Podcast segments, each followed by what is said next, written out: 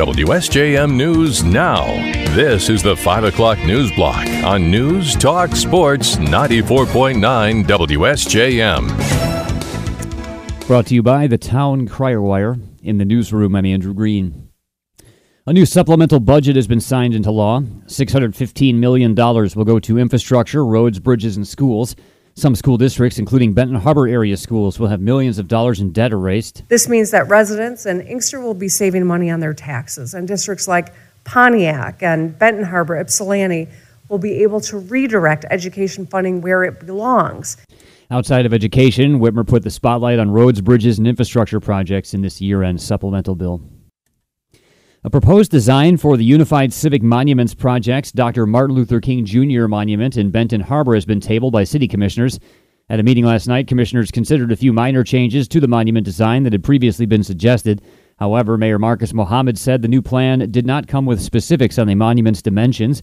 He said because the monument's being installed at Dwight P. Mitchell City Center Park, commissioners need all the details. We love Dr. King. We approve the statue, but that land is, that's not our land. That's the people. That park is the residents. So when we put something in that park, we're taking space.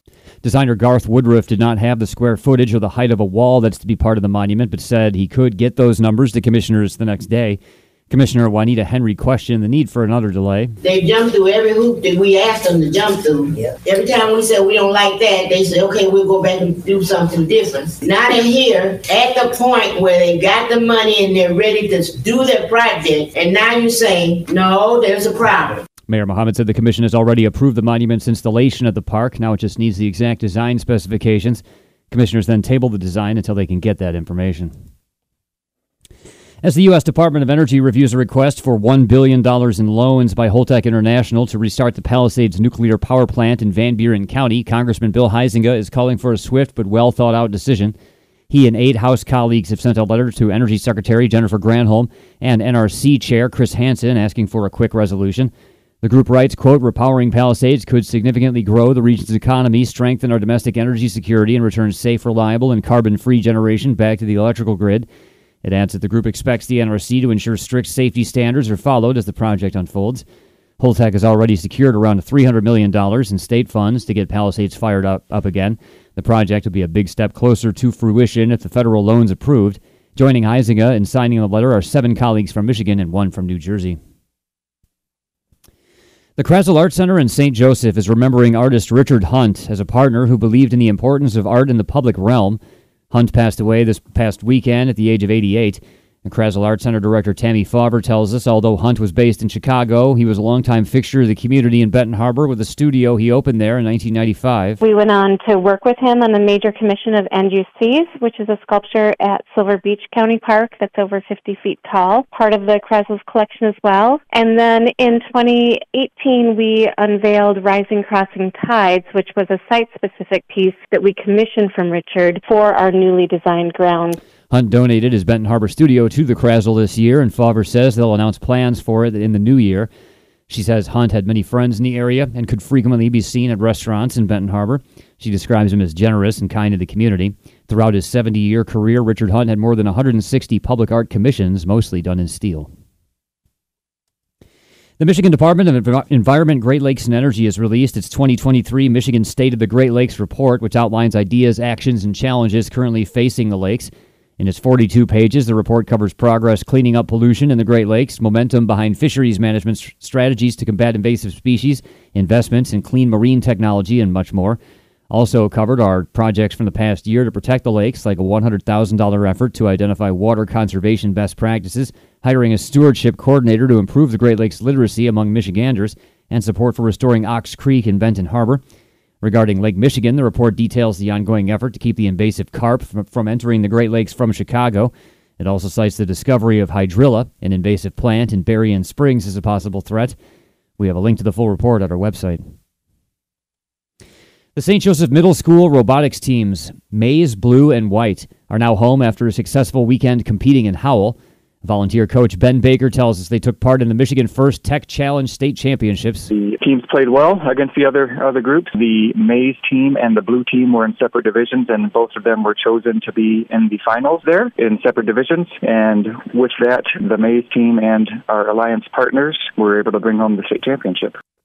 Baker says the teams all prepared for the competition separately, so they developed innovative solutions to the challenge. We had to pick up these small hexagons that they called pixels that were about two or three inches. We had to pick those up off the ground or from stacks and deliver those to the back of the field and place them on a backdrop. Baker says that part of the challenge had the robots acting autonomously while the students took over later. This is the third year in a row the teams competed in the Michigan First Tech Challenge State Championships. This wraps up their season.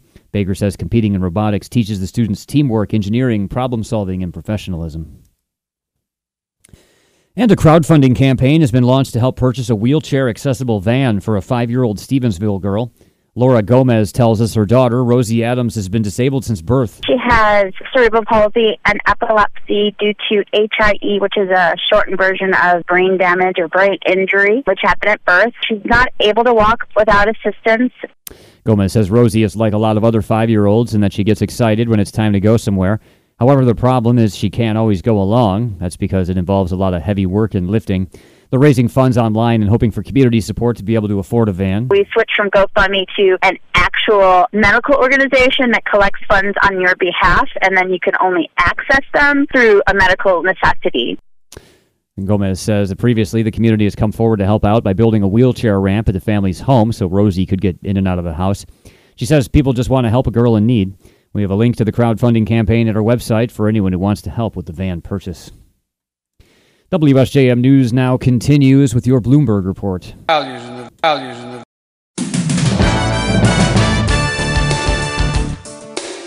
WSJM News now continues. There's now little hope that an immigration and border policy deal will be reached by the end of the year, despite ongoing negotiations in the Senate. Such an agreement is believed to be needed for a bill containing aid for Ukraine and Israel to pass both houses of Congress. ABC Steven Portnoy has the latest. It was Majority Leader Chuck Schumer's hope that if he canceled a week of recess and locked both sides in a room, that a deal could be reached by Christmas. He acknowledges now that's not realistic. Finding the middle ground is exceptionally hard, and both sides must accept that they will have to make concessions, and it's going to take some more time to get it done. Both sides report progress in the talks, but sticking points remain. Republicans want new curbs to be placed on the administration's discretionary ability to let in immigrants from certain countries. Steven Portnoy, ABC News, Washington. Israel's defense minister says its troops are working on clearing out Hamas militants from Gaza's north, but that fighting in Gaza's south will persist for months. Israeli forces raided two of the last functioning hospitals in Gaza's north in recent days, and warplanes bombarded central and southern Gaza Tuesday with strikes that killed at least 45 Palestinians. The air and ground war was launched in response to Hamas's October 7th attack on Israel. It's killed nearly 20,000 Palestinians, displaced some 1.9 million, and demolished much of northern Gaza. After meeting with Israeli officials Monday, U.S. Defense Secretary Lloyd Austin said he was not there to dictate a timeline for the war. Meanwhile, police say at least 60 protesters demanding a ceasefire in the Middle East have been arrested for demonstrating inside a congressional building in Washington. ABC's Ike Ejiochi has more. Capitol police officers escorting dozens of demonstrators out of the Capitol Rotunda, one by one, wrists zip tied. In a statement, the department says additional officers were brought in because it's against the law to demonstrate inside the congressional buildings. Authorities say the group was screened when they entered the building. Ike Ejiochi, ABC News, Washington. Hundreds of dates are written on concrete filled steel columns erected along the U.S. border with Mexico to memorialize when the Border Patrol has repaired illicit openings and the would be barriers. Yet no sooner are fixes made than another column is sawed, torched, and chiseled for large groups of migrants to enter, usually with no agents in sight. A Border Patrol tour in Arizona for news organizations, including the Associated Press, showed improvements in custody conditions and processing times, but flows are unprecedented across the border.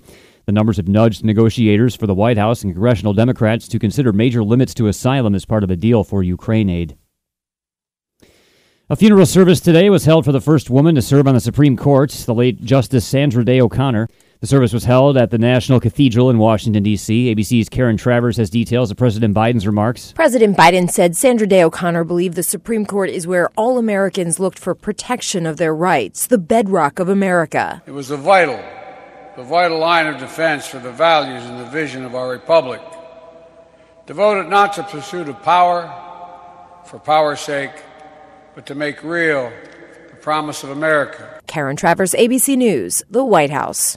Civil rights organizations have filed a lawsuit challenging a new Texas law that would allow police to arrest migrants suspected of crossing the border illegally and permit judges to order them to leave the U.S.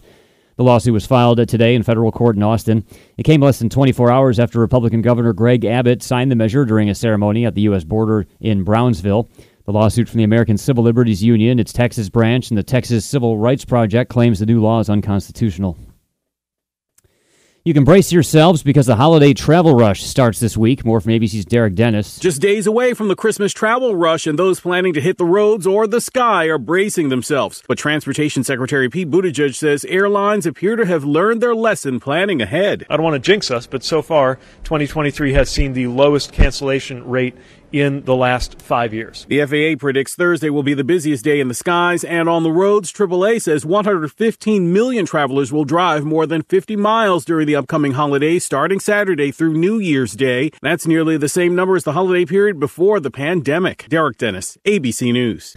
Google has agreed to pay $700 million and make several other concessions to settle allegations that it had been stifling competition against its Android App Store the same issue that went to trial in another case that could result in even bigger changes. Although Google struck the deal with state attorneys general in September, the settlement's terms weren't revealed until late Monday. The disclosure came a week after federal court jury rebuked Google for deploying anti competitive tactics in its Play Store for Android apps. The settlement includes $630 million to compensate U.S. consumers funneled into a payment processing system that state attorneys general argue drove up prices. And how would you feel about drinking cleaned toilet water? California's water board has voted to allow wastewater to be cleaned and then sent right back to the tap as drinking water for the state's 40 million residents. Only one other state allows that. More from ABC's Alex Stone. The item is adopted. In a unanimous vote, California water regulators giving the thumbs up to allowing water agencies in this state to make drinking water out of wastewater, what's become known as toilet to tap until now only approved in Colorado. Board members said realistically, most Americans are already drinking cleaned wastewater and don't realize it. And anyone out there on the Mississippi River. Supporters claim purified wastewater is actually cleaner than what comes out of most wells lakes, and rivers. Alex Stone, ABC News.